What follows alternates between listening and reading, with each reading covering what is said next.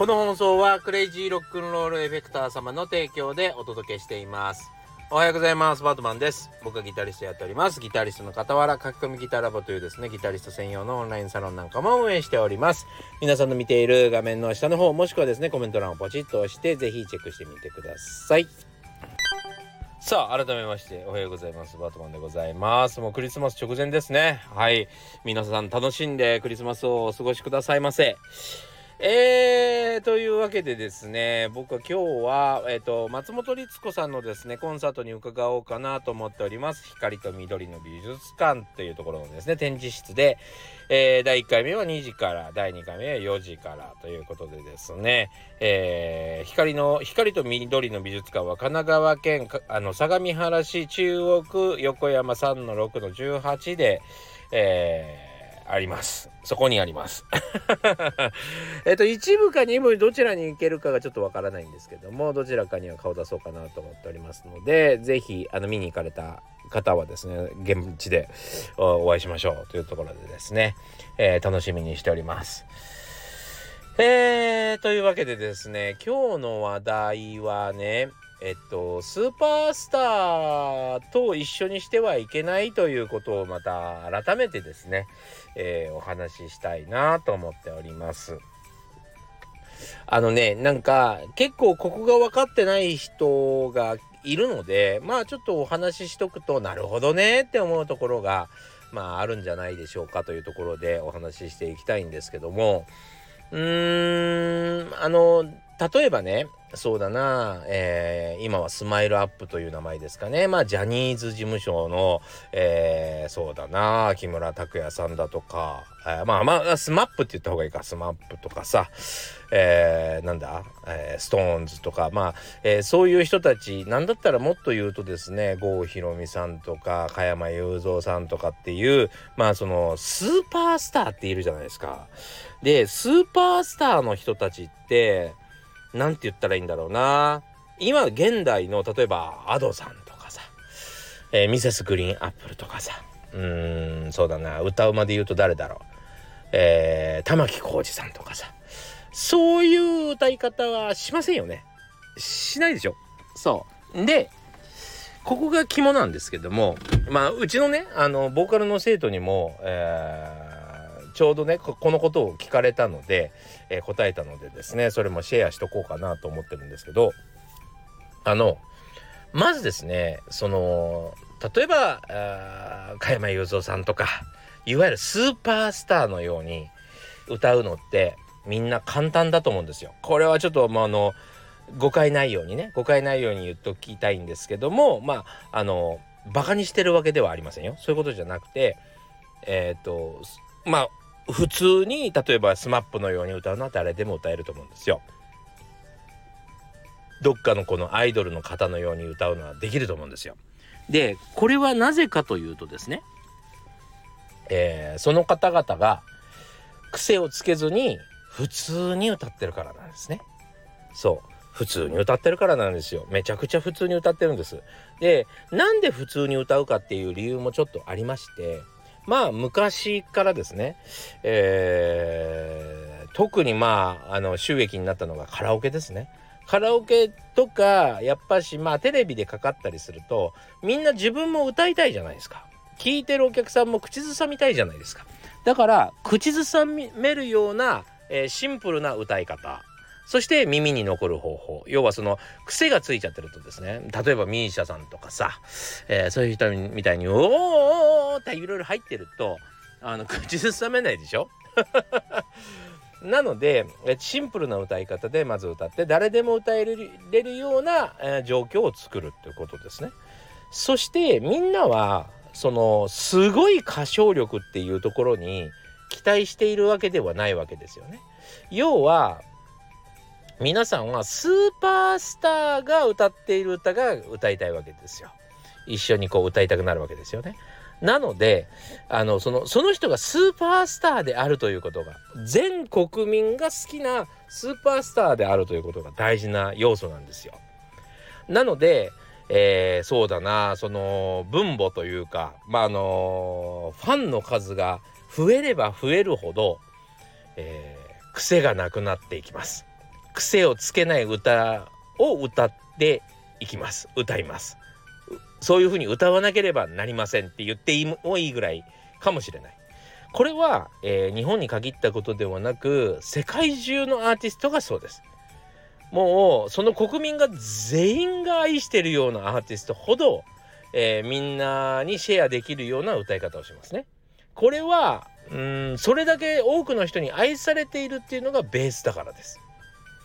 逆に一部の音楽ファンだけに、えー、愛されているというかまあ結構、えー、マニアックなファンっていうかねコアなファンみたいな人たちが、えー、相手の場合はえ、その人たちが楽しめるようなこの人ってこういう歌い方するよねみたいな、え、特殊な歌い方をしますね。はい。もうだどっからどう見て聞いても玉木さんだよね。どっからどう聞いても何々さんだよね。みたいな歌い方をします。これが基本ですね。これが基本でございます。はい。なので、えー、大事なのはですね、えー、その スーパースターと同じ歌い方ができたからえー、いいっていうわけでもなくその人と同じ歌い方で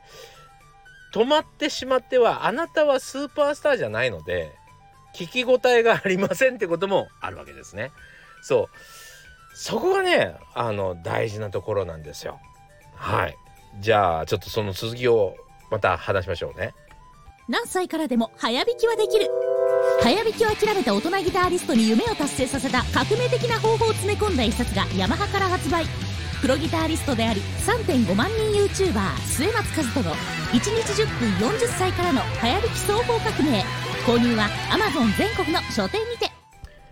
はい。というわけで、えー、CM 聞いていただきましたけども、えー、またその話の続きをしますとねえっとね、えー、レッキングクルーという、えー映画がございました。レッキングクルー。えっ、とね伝説のミュージシャンたちっていうサブタイトルもついているえー、まあ様々な、えー、スーパースターたちの後ろで実はあの影武者として演奏してた人たちがいるっていう映画があるんですよ。まあ、レッキングクルーというやつです。覚えておいてください。でね、その、レッキングクルー、これファミコンカセットかなんかもあるから、ちょっと、あの、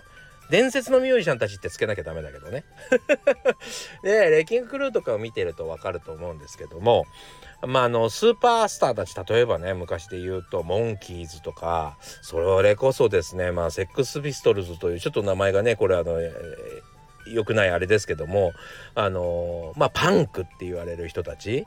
パンクっていう人たちはもう体中にこうねお絵かきして、え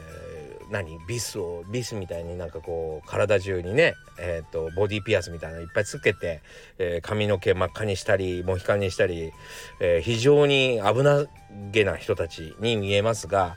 実はあのそのパンクバンドの一番原点はですね、えー、とある、え何？いわゆるその洋服屋さんによく出入りしている、えールックスがいい男の子を集めて無理やりバンドをさせたのがパンクなんですよ 実は。そうとかね、えー、モンキーズとかまあ要はビートルズに対抗して出てきたあのアイドルバンドとかありますけどもこれもですねもともとは、えー、アイドルですねアイドルというか、まあ、あのモデルをやってる子たちを集めて世に出しました。まあそんな歴史がめちゃくちゃあるんです。日本もあのバンドもこのバンドも実は演奏してなくて、えー、と実は、えー、僕らみたいな仕事をやってる人たちが、えー、裏でレコーディングしてましたみたいな話はいっぱいありますしそこでね分かりにくいのが実はチャーさんというもともとアイドルで、えー、しかもギター弾きでっていう人がいてですね、この人は顔もいいんですけど演奏も本当にうまかったんですよ。こういう人もいるんで何が本当だかわからなくなってしまいそうなんですけども基本的にはですね世の中で、えー、表に出てきている人っていうのは基本的にはもう全国民に愛されそうなルックスがいい人もう背が高く顔もいい。なんだったらそのその才能を持っておきながら努力している人たちみたいな感じな人たちが出てきているわけですね。なのでうーん個性的な歌い方をしたりとかっていうことが、えー、逆に言うと必要なかったりとかですね、えー、まあそれをやるなと言われてたりするわけですね。個性的に歌うなと。まっすぐ歌えと言われてたりするわけですよ。なので、えー、そうだからまあボーカルの生徒さんとかには言うんですけども、えー、とそれはもう一切参考にならないと。いうことですね。で、まあ前から言ってますけど、スーパースターという人たちは18歳、19歳にはもう世の中に出て、えー、活躍しているような人たちなので、えー、そこはまあ、あのー、あえて、そうなんつうのかな、戦いに挑まない方がいい。そういう戦い方じゃない、あなたらしい戦い方があると。えー、それを意識した方がいいですよっていうことですね。そうここがね結構分かってなくってそこも含めたそのスーパースターもともと、え、子供の時からすごいルックスしててすごい才能があってみたいな人たちのこともですね自分の目標として、えー、掲げちゃう人たち結構いますんで。これはちょっと別なんだよというところをですねまあちょっと意識できると、えー、少しいいのかなと思いました。何の話やねいやあのねえっと、なんでこんなことを言い始めたかというとまあこれは分かっといた方がいいと思うんですけども非常にねあのそうだな自分がやっぱりこう勘違いしちゃっている時も良くないだしない良くないでしょうしまあ自分のお子さんとかが勘違いした時もちゃんと言って聞かせるという意味ではすごく大事な部分かなと思います。でねなんでこの話をしたかというと今ね本当にうつで悩んでる方が多いんですよ。っていうふうにもうニュースでも騒いでるんですよ。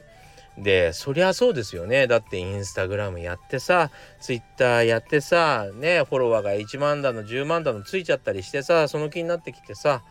えー、でもさやっぱりあの決定的な才能を持ってたりするわけじゃない。誰もう誰とも違うさあの人しかでやれないみたいな才能なんてなかなかなくてさ。ね、あのたまたま、あの、フォロワーたくさんついたけどその先が逆にないみたいな、えー、お先真っ暗みたいなので悩んでる人結構多いんですよ。でプラス、えー、要はその、まあ、インスタグラマーなんかとかね、まあ、ちょっといわゆるインフルエンサーみたいなのやっちゃうとさ暇じゃない。そのそんなにひしまめたん働かなくてもさお金入ってきたり仕事入ってきたちゃったりするからさそうすると自分のこと考える時間が長くなっちゃうんですよね。で考えれば考えるほどそんなことには解決方法なんかなくて、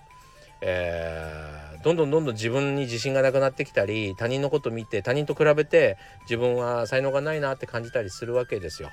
まあそれってなかなか残酷だしなかなか厳しいものですよね。そうなので、えー、もう1960年代からこの続いている1960年で50年代からですね、えー、続いているこのメディアというものに対しての、え、基本姿勢みたいなのはちょっと知っといた方がいいかなと思って、えー、お話ししました。というわけでですね、えー、少しでも参考になって少しでもまあ自分の才能をうまく使って生きていけるようにね、えー、鬱にならずに、えー、あんまり自分のこと考えすぎずに、え生きていける方法と思ってちょっとお話ししてみました。というわけで、え今日もご視聴ありがとうございました。皆さんいい週末をお迎えください。それではまたね